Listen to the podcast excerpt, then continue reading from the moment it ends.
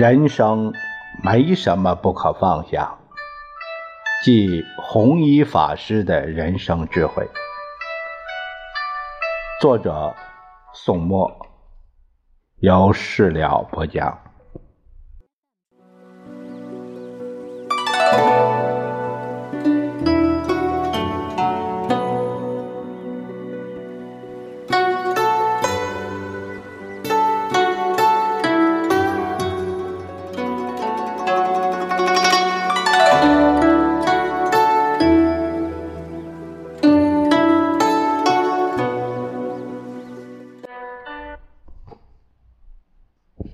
第二部分，第五节，一米一饭，当思来之不易。印光大师一生与西服一事最为注意，衣食住等皆极简单粗劣，利齿精美。这是弘一法师在略述印光大师之圣德啊，这里。这些这个文章中所记述的，弘一法师在略述印光大师之圣德中，他提到，民国十三年，也就是一九二四年，于至普陀山居七日，每日自晨至夕，皆在师房内观察师一切行为。是每日晨食锦粥一大碗，无菜。师自云：初至普陀时，晨食有咸菜，因为北方人吃不惯，故改为锦食白粥，已三十余年矣。食毕以蛇试碗，就是其实就是甜碗。至极静为止，复以开水注入碗中，涤荡其余汁，即以之漱口，旋即咽下，唯恐清气残余之犯力也。以上且举饮食而言，其他西服之事，亦均类此也。弘一法师提倡人们过简朴的生活，在法师看来，一个人无论是贫困还是富裕，都应该过简朴的生活。尤其是富裕的人，最容易过奢华的生活。而如果一个人能够在富裕之后依然过简朴的生活，那么这个人一定是一个了不起的人。弘一法师一出生。便锦衣玉食，出家后却过着粗茶淡饭的生活，戒绝一切除生活必需之外的奢侈品。在他看来，人吃的、穿的、用的，都是别人用劳动得来的，凝结着劳动者的汗水，所以要倍加珍惜。有一年冬天，弘一法师在福建南安水云洞小住，寺里的条件比较简陋，床是用两扇木板搭成的。侍者惠田很是过意不去，他却很满意的不停的说着：“很好，很好，并对惠田说。”我们出家人用的东西都是施主施舍的，什么东西都要节俭，都要爱惜。住的地方只要有空气干净就很好，用的东西只要可以用，不计较什么精巧华丽。日中一时，树下一宿，是出家人的本色。他有一件僧衣，补了二百二十四个补丁，都是他自己补的。僧衣青灰相间，褴褛不堪，是他出家时穿的。后来被他的朋友浙江第一师范学校的校长金子渊先生留下来作为纪念。一双僧鞋穿了十五年。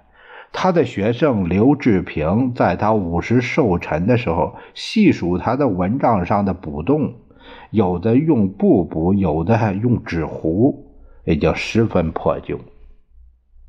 要给他换一顶新的，他坚决不许，说还是很好，还可以用，不必换。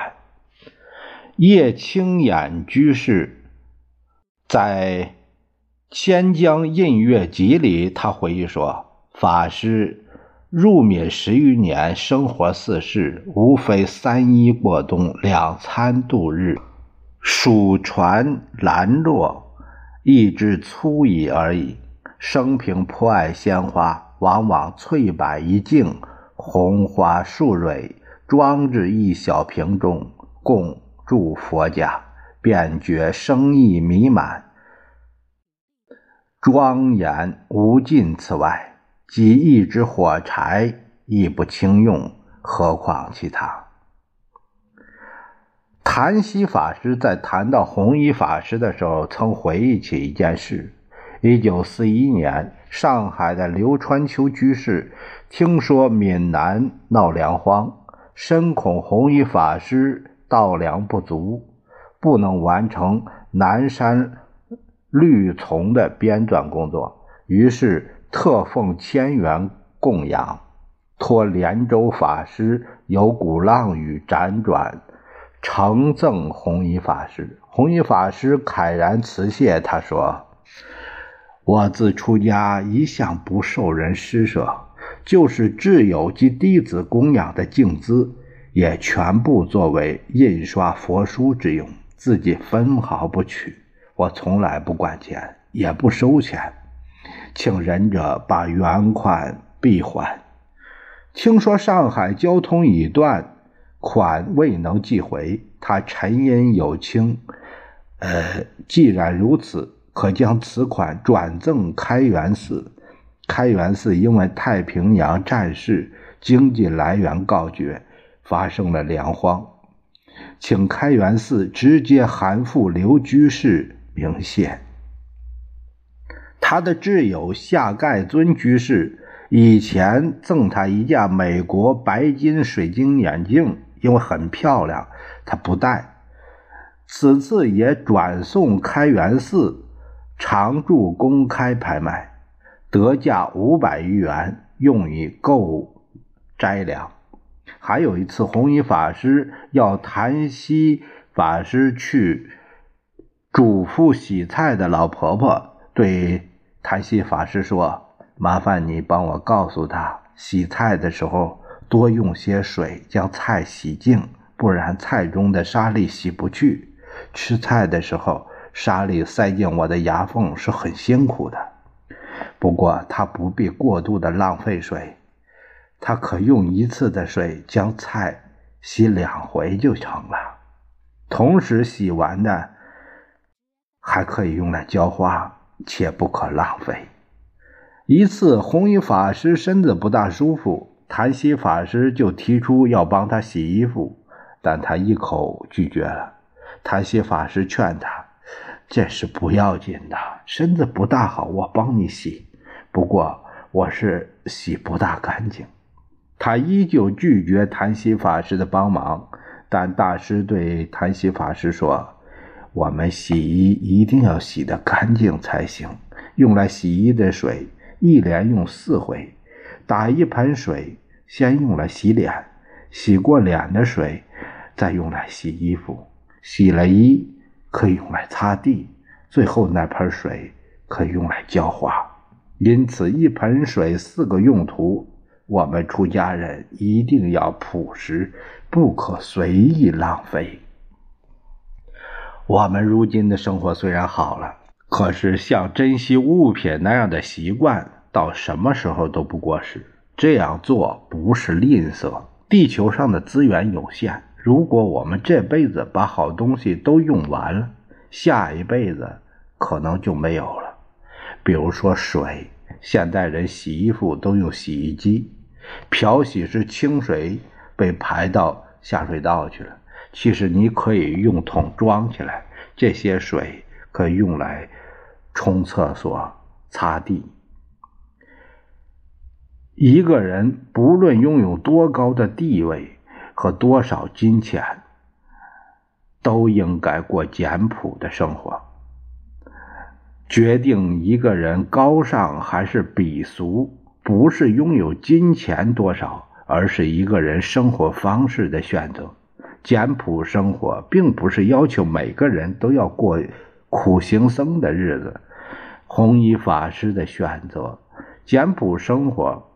他只是主张人们不要浪费，不要追求那些超出生活需要本身的奢华。一个不懂得珍惜的人，本身就是一个不懂得幸福为何物的人。他们只能通过不断的消费，才能让自己感到有所寄托，内心随着物欲的横流而越发空虚。所以，我们要学会惜福。要尽量减少不必要的浪费，减少我们对欲望的需求。只有这样，我们才能更深的感知生活的幸福。